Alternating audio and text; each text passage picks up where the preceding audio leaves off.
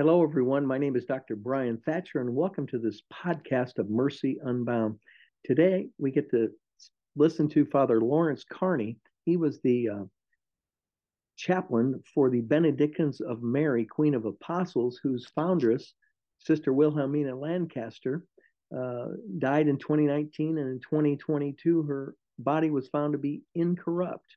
We're going to talk about her order we're also going to talk about the Arch Confraternity of the Holy Face and how Father got involved with that. It's a great show. I hope you enjoy it. Please subscribe and share and spread the good news of Jesus Christ. Thanks for joining me for Mercy Unbound.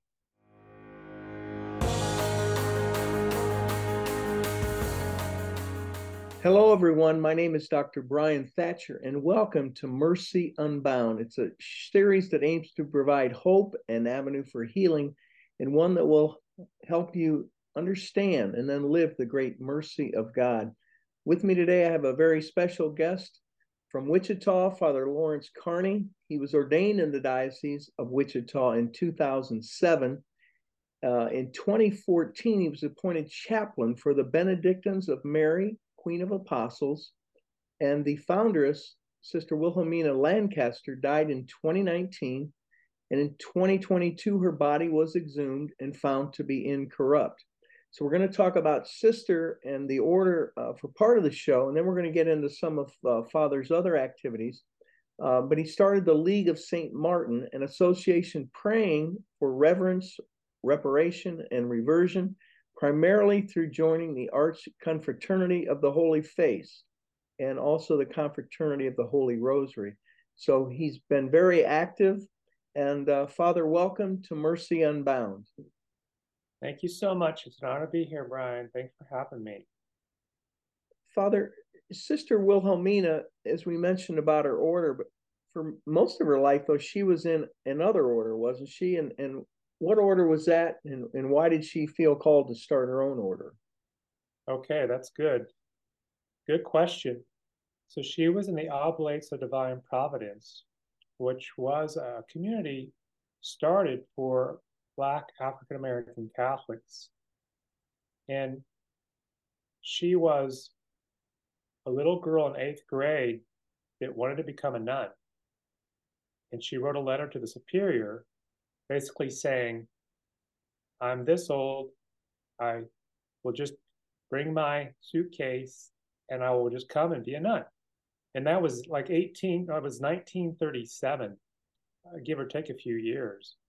And so she joined them. And she was with them their teaching order for about 50 years. But god was tugging her to get away from a teaching active life and more of a contemplative life. So after 50 years she left the community with the idea of founding another one. And she, in the meantime, had been talking to Pope John Paul II and other cardinals and priests to help her with this idea. But the nuns always tell me when Vatican II and a lot of the real liberal things came in, she just got frustrated and said, I just want to be a nun. I just want to be a nun. So she started the Benedictines of Mary, Queen of the Apostles, about 20 years before she passed from this world. So she had been in religion for 70 years. And what's interesting, a personal note to me in my priesthood is when I was a seminarian at Mount St. Mary's in Emmitsburg, Maryland, I really loved um, this professor, Father Roach, and he was teaching all kinds of history courses and i took every single one of his courses. And we went and visited different places and since this was close to baltimore where the oblates of divine providence were we actually i think we visited where they were founded. And he had a whole semester one class for black african american catholics. So it's not coincidence but it's providence that I was called to be the chaplain of this beautiful Black American Catholic nun for the last six years of her life. And now uh, God is pointing towards her life and, and illustrating that we need to pay attention to what she did and what she's about. So I'll leave it off at that for now and, and, and see what other questions you have. You know, putting it in that perspective of the time frame of the struggles of the African Americans, but wasn't she a descendant of uh, enslaved Catholics?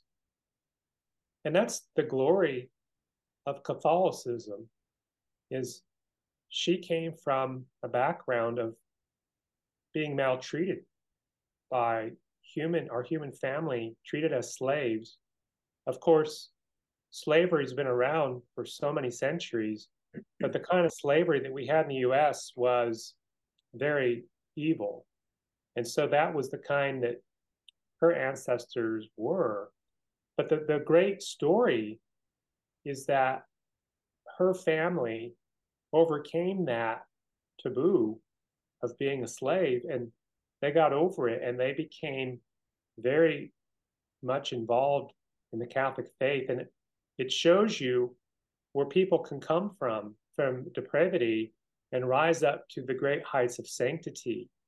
That's the kind of God that we have. And what's the recipe? One of the most important virtues is humility.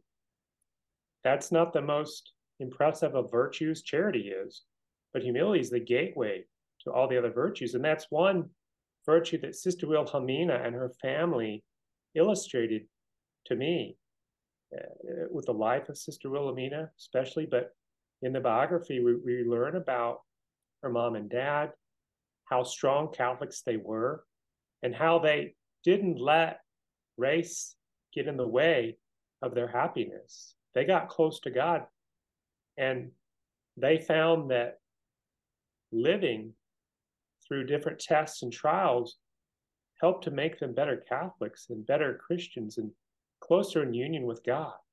I'll leave it off on that. Father, it's interesting you talked about your uh, training there and you took that course on uh, the African Americans and, and, the orders and things. How did you get involved with this then? Did they search you out or did your bishop talk to you or did you search them out? Or? I love that story. This story, it's it's amazing because the story, before I tell you, has a title, and that is abandon oneself to God's will. So I have been a priest for roughly five years, and I've been a pastor for three of those years, and I needed to take a retreat.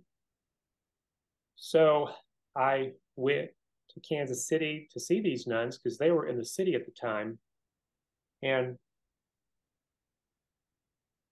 I got to meet the mother there and went back home and then came back again a year later. And they had moved into the country. And at the end of my time with them, the mother Abbess approached me and said, Father, we would like you to become our chaplain. I'm like, what? Are you kidding me? I really like Wichita. I really like being in my home diocese. I'm about half an hour away from my mom and dad, 30 minute drive. I pastor at a church in Wellington, Kansas. No, the answer is no, I'm not going to do it.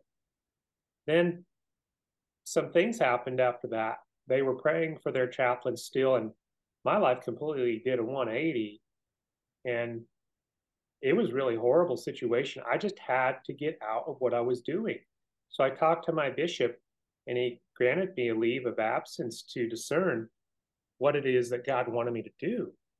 So I backpacked Europe and spent a long time discerning and came back to those nuns a year after they had asked. And mother, again, she was persistent. She said, Father Carney, will you become our chaplain?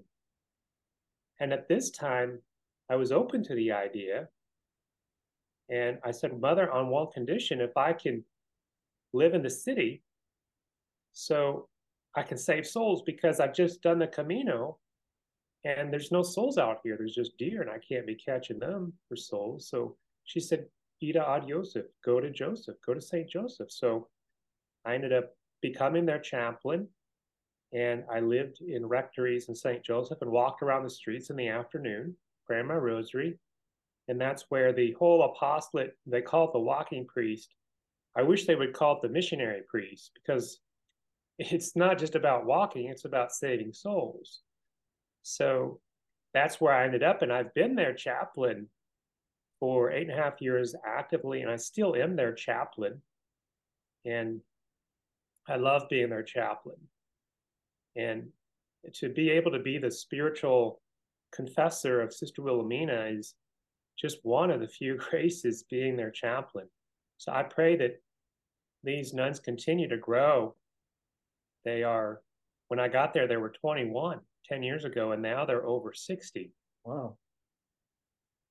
Now, as chaplain, you hear their confessions and you do a periodic mass. Is that uh, fair to say, or what? Yeah, what Brian, that's right. So it's pretty simple. I say daily mass for them when I'm acting as their chaplain. And then I hear confessions almost every day. Then I do exposition and adoration for one hour, uh, twice or three times a week. And then, other than that, my duties are pretty much done. And there might be some spiritual direction once in a while. It's very rare. There's a few other things I might do, they'll ask me to do. And that gives me the freedom then to do other priestly things.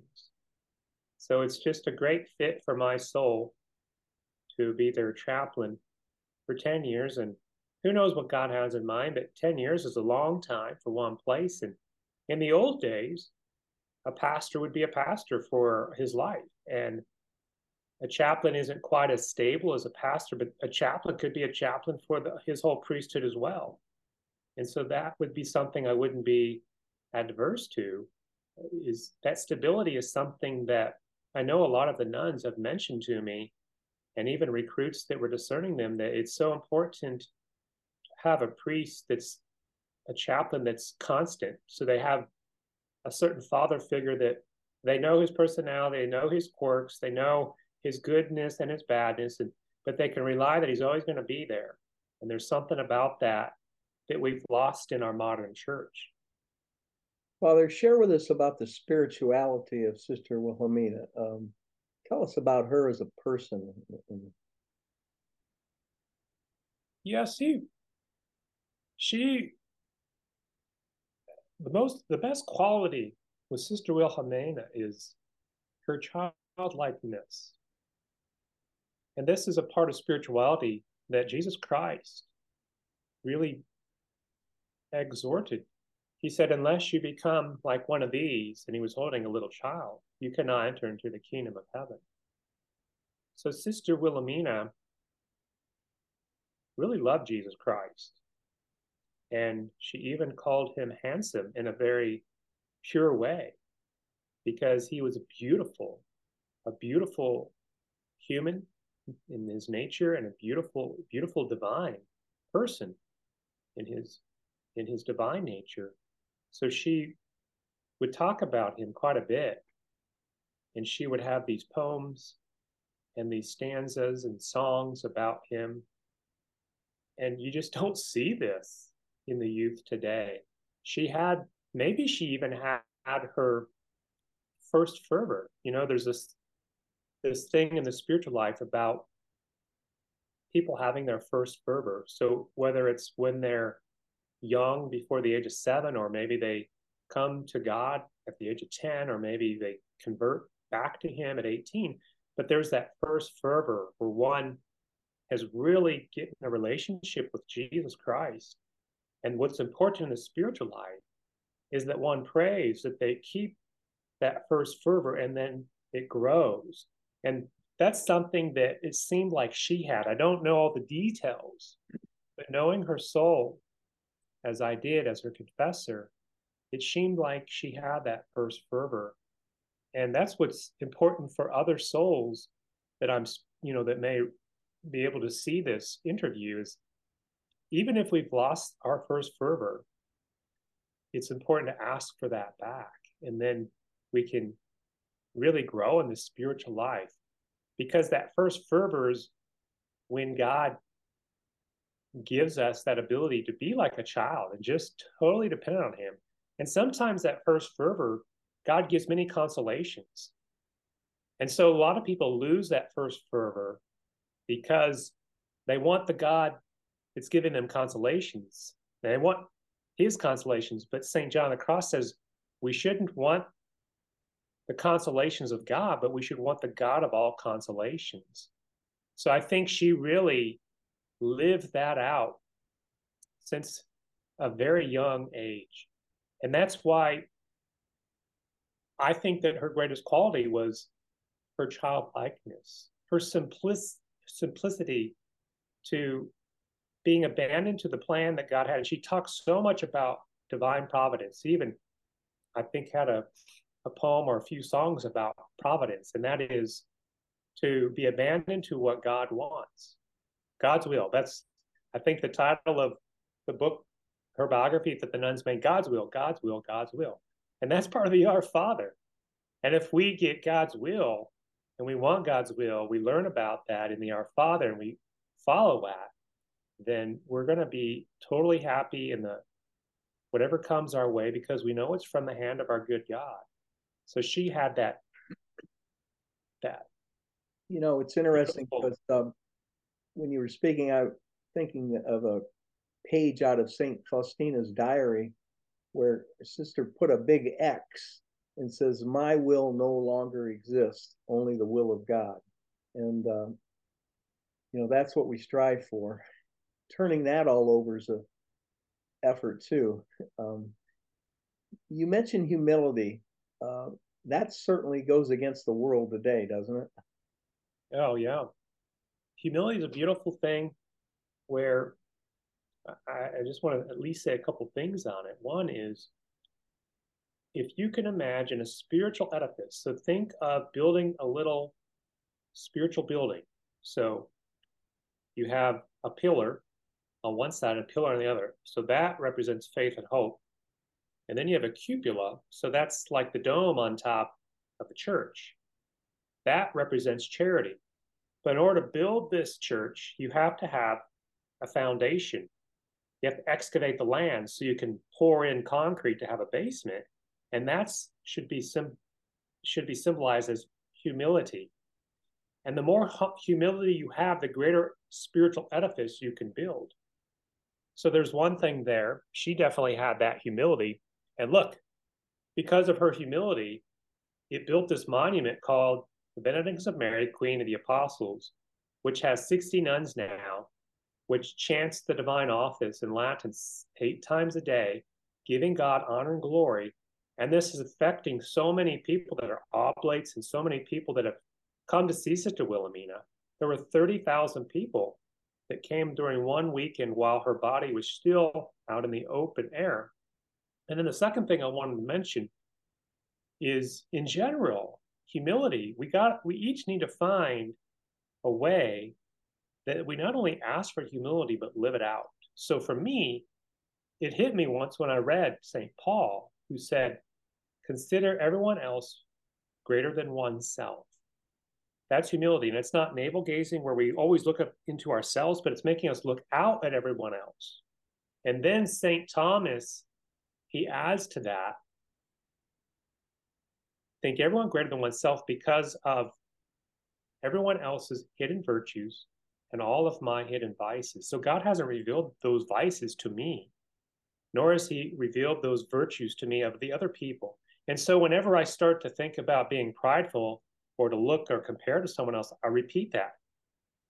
Everyone else is greater than me because of their hidden virtues and, and my hidden vices. And Sister Wilhelmina was a great example of that. Now, where's her body at now? And it's outside Wichita, a small town, right?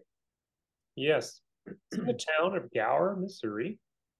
It's about 45 minutes north of Kansas City and it's also 30 minutes south of St. Joseph, Missouri.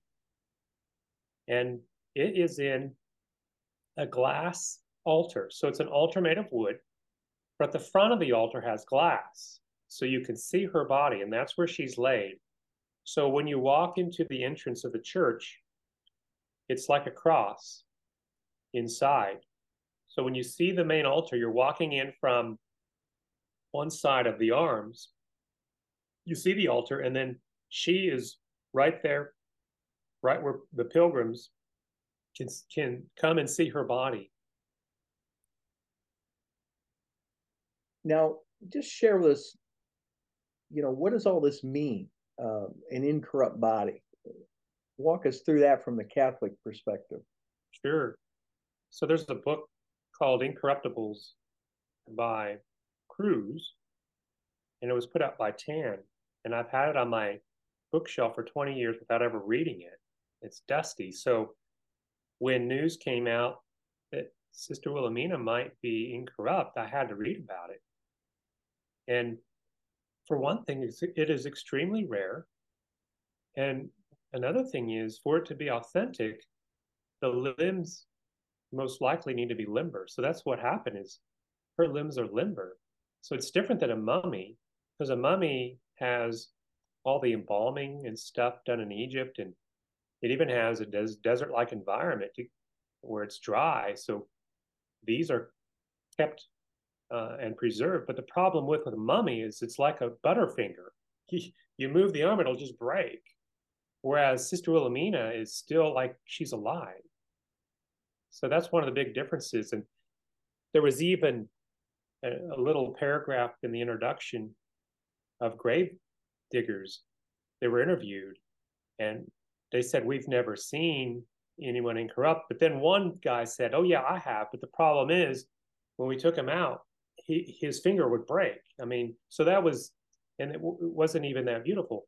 Now, Sister Wilhelmina was buried in a very uh, damp area and the Missouri uh, ground is is very wet and clay-like. So this really seems to be something that goes beyond the explanation of science. And so that's why we are going to pray that there's a beautiful process that will examine what we have here. And then there will be a declaration whether or not this is truly incorrupt. So we await that process and we pray that Holy Mother Church will uh, do its due diligence. And this is how these things work. Has the order begun investigations and putting all the things together of her life to present uh, for her process uh, moving along? Or I haven't heard if they've done that. They've done some preliminary things, which is they had a biography of her done before they found her body intact. Then that biography has been uh, given to a publishing company to give it a, a more clear typesetting and to be able to promulgate that in a wider array. So those are the little natural steps that are taking. And I, I have I have not read about how these things usually work because we in the United States of America, we don't, we're such a young church, relatively speaking, being maybe 300 years old. We're not like in Italy where the martyrs, you know, of the Colosseum are, where they have all these relics where there's so many miracles that have happened and there's processes in place that they're used to it. So we're just learning. And so I don't have very many answers but it will take time and patience is going to be very important. Father, I want to change gears a little bit and uh, talk about the um, other activities you're involved with, particularly the Holy Face. Uh, how did you get started in that? Well, how did I get started in the Holy Face? I was writing uh, a newsletter and I was able to have a, a dinner with the nuns on Christmas Day. And I asked a nun that I really look up to, Sister Scholastica, said, Sister, what topic should I write about? She said, Oh, Father, the Holy Face. So I said, Well, pray for me. And she's a real prayer warrior, just like all of them. I really look up to them. And some providential things began to happen. And I was getting gifts in the mail on this Holy Face devotion. One book was called The Golden Arrow. It was sent to me from someone from another state. And then I got a book called The Holy Man of Tours. And then I got a book called The Whole World Will Love Me within one year. And I had never talked to these people about any devotion to Holy Face because it was just starting for me. And I read these books, and my attention was so spiked when I was reading them that I really pulled in a lot of information. And I found out that, wow, this devotion has such great potential. And November 11th was my birthday, and that's when St. Martin of Tours' feast day is. And he's one of the three patrons of the Arch Confraternity of the Holy Face. So I'm a numbers guy, I'm a providential guy. It's like things started lining up. It's like these are some the priests and bishops that were surrounding this devotion, Sister Mary St. Peter, Venerable Leo Pont, they were really producing some very masculine prayers. And it was really, it was it was balm to my soul, to my heart. It's like there's this whole system that exists. There's this whole revelations of Jesus Christ that are private, but approved by the local bishop that very few people know about. And, you know, I like the underdog. I like to, to promote the underdog. And this is a devotion that has not had anybody really promoting it for the last century. So it's, I think, I want to start promoting it at a very small level. So I started preaching to the nuns about it. And what's cool is there were four nuns that were getting their names, making their first uh, professions. And all four of them took something that was related to this devotion. So one became Sister Veronica, because this devotion is related to the Holy Face image of the Veil of Veronica. And then one became Sister Mary Petra, which Sister Marie de Saint Pierre is one of the what is the one who received the locutions from Jesus Christ, the intellectual visions.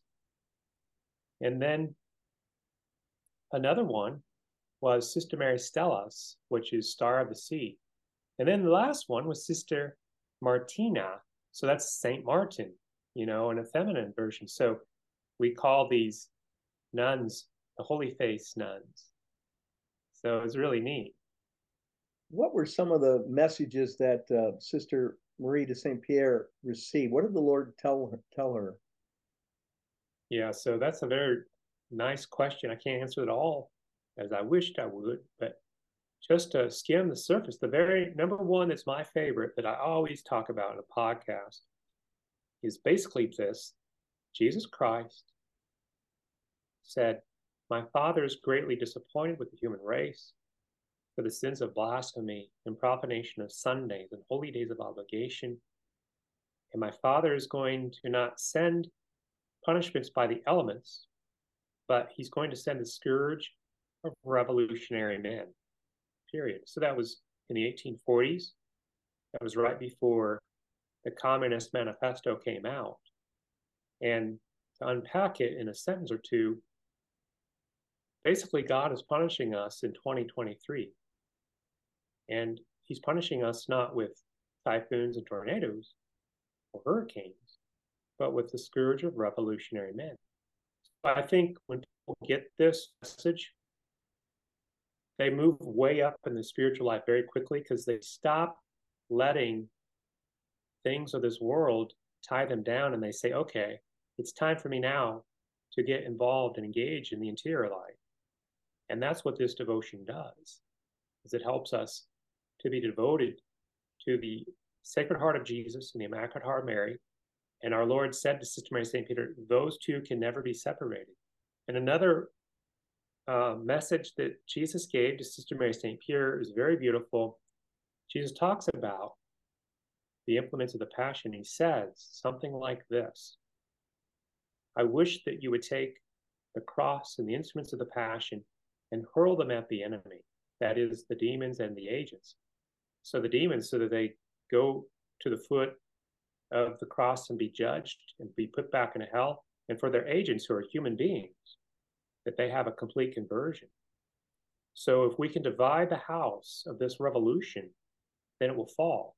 And that's one of the things Sister Mary St. Pierre received from our Lord when she was receiving this great weapon called the Chaplet of the Holy Face.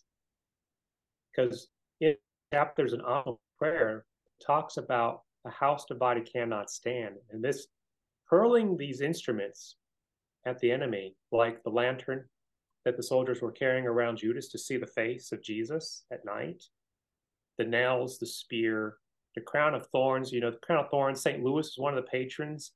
The crown of thorns that was on the head of Jesus, St. Louis had that in Sainte-Chapelle in Paris.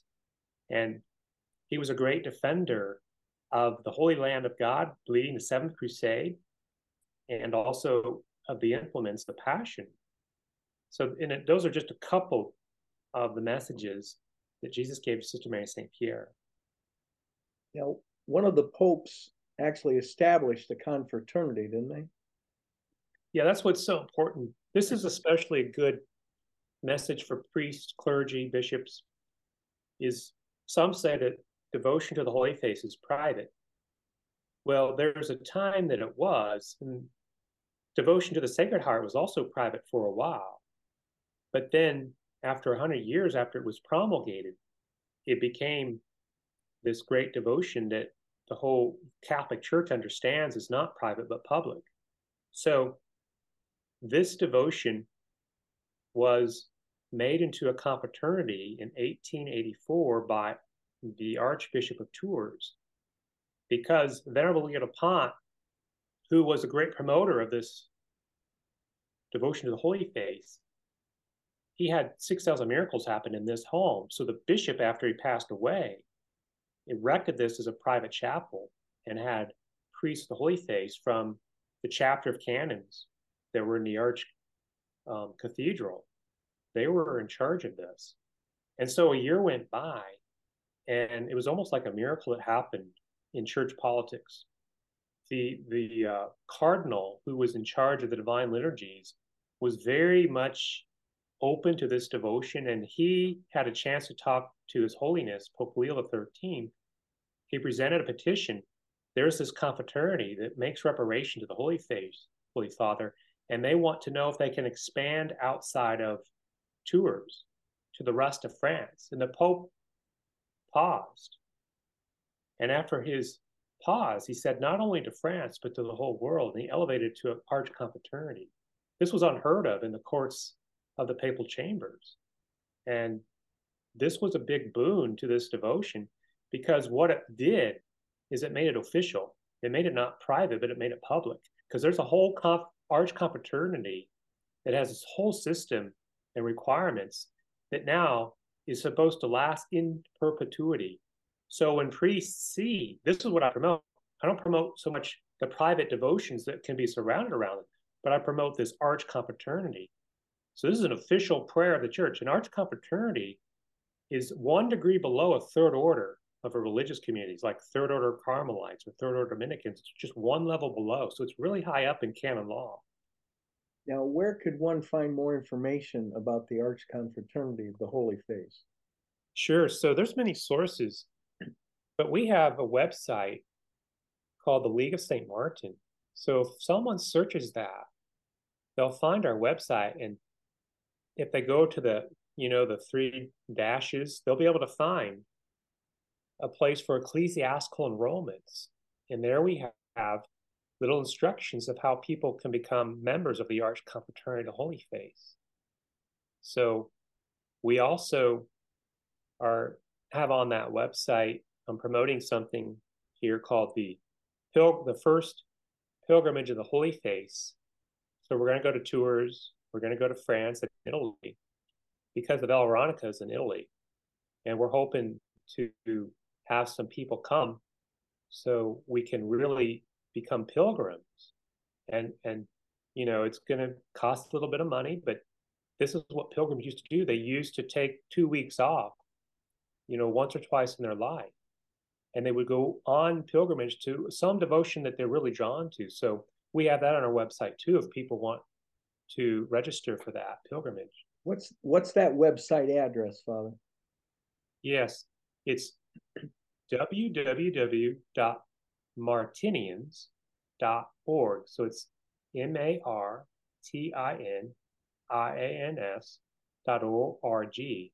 And it's also the League of St. Martin. So people that are in the League of St. Martin were called Martinians after St. Martin. Now we we're in a time here of Eucharistic revival. Uh, isn't the there's a medal of the Holy Face and Eucharist is part of that? Yes, there's a medal of the Holy Face. It has the face of the Shroud of Turin on it, and on the back it has uh, Mane Nobiscum. So stay with us. And that's when Jesus was walking with some of the disciples on the way to Emmaus. They didn't know it was really Jesus until he broke bread. And then they saw his face and they knew it was him and they wanted him to stay that evening. So they were kind and hospitable. So they got to have dinner with Jesus right after his resurrection. So that's a, a huge symbol of the Holy Eucharist. And then another symbol is Jesus Christ in the tabernacles throughout the whole world. He's actually looking at us when we come into the church. He has a face, it's his Eucharistic face behind the locked doors of their tabernacle, or it's not, it's invisible. Uh, whenever people do Eucharistic adoration, his face is really there in the monstrance. Some people are even seeing little I mean, I don't really pay attention to a lot of this, but some people are even seeing his face during Eucharistic adoration, you know, show up. And this reminds us of the miracle that happened in 1849, where they took the Veil of Veronica from St. Peter's Square, was up on the second level of the pillar on the uh, side of the papal altar, and they took it down and displayed it for three days. And on the third day, um, his face started to shine and artists were drawing what they saw so his face is is alive yeah. wow well father i, I want to just thank you so much for joining me today for mercy unbound to share with us your insights as chaplain uh, of sister wilhelmina order and her spiritual life and also the interesting things you've shared with us about the arch confraternity and your work there uh, do you have any closing thoughts here before we wrap the show up today? Sure. Thanks for asking. So, I say this often when I wrap up to the souls. We only have one life to live. And so we need to give God our best. And that's called generosity. And I've talked about two patrons of the Arch Confraternity. That would be St. Martin and St. Louis, but I haven't talked about St. Michael the Archangel. His very name is reparation, who was like unto God. And he did reparation when he heard the blasphemy of the demons.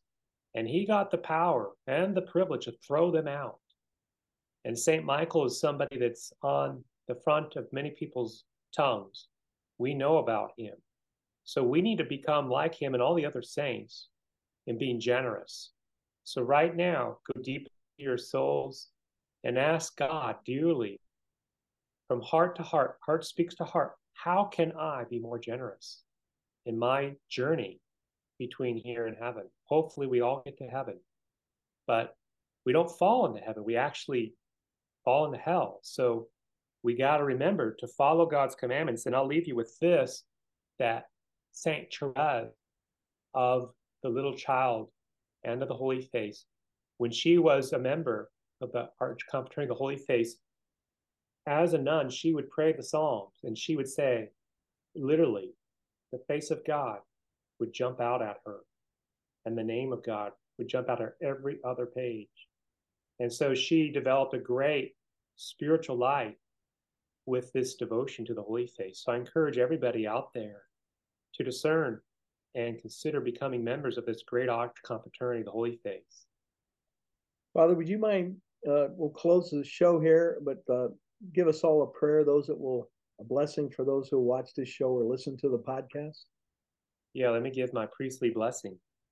In nomine Patris et Filii Spiritus Sancti. Amen. Sit nomen Domini benedictum, et ex hoc nunc usque in seculum. Domine exaudi orationem meam, et clamor meo sate venia. Dominus vobiscum, et cum spiritu tuum benedictio omnipotentis Patris et Filii Spiritus Sancti, super vos et mani et semper. Amen.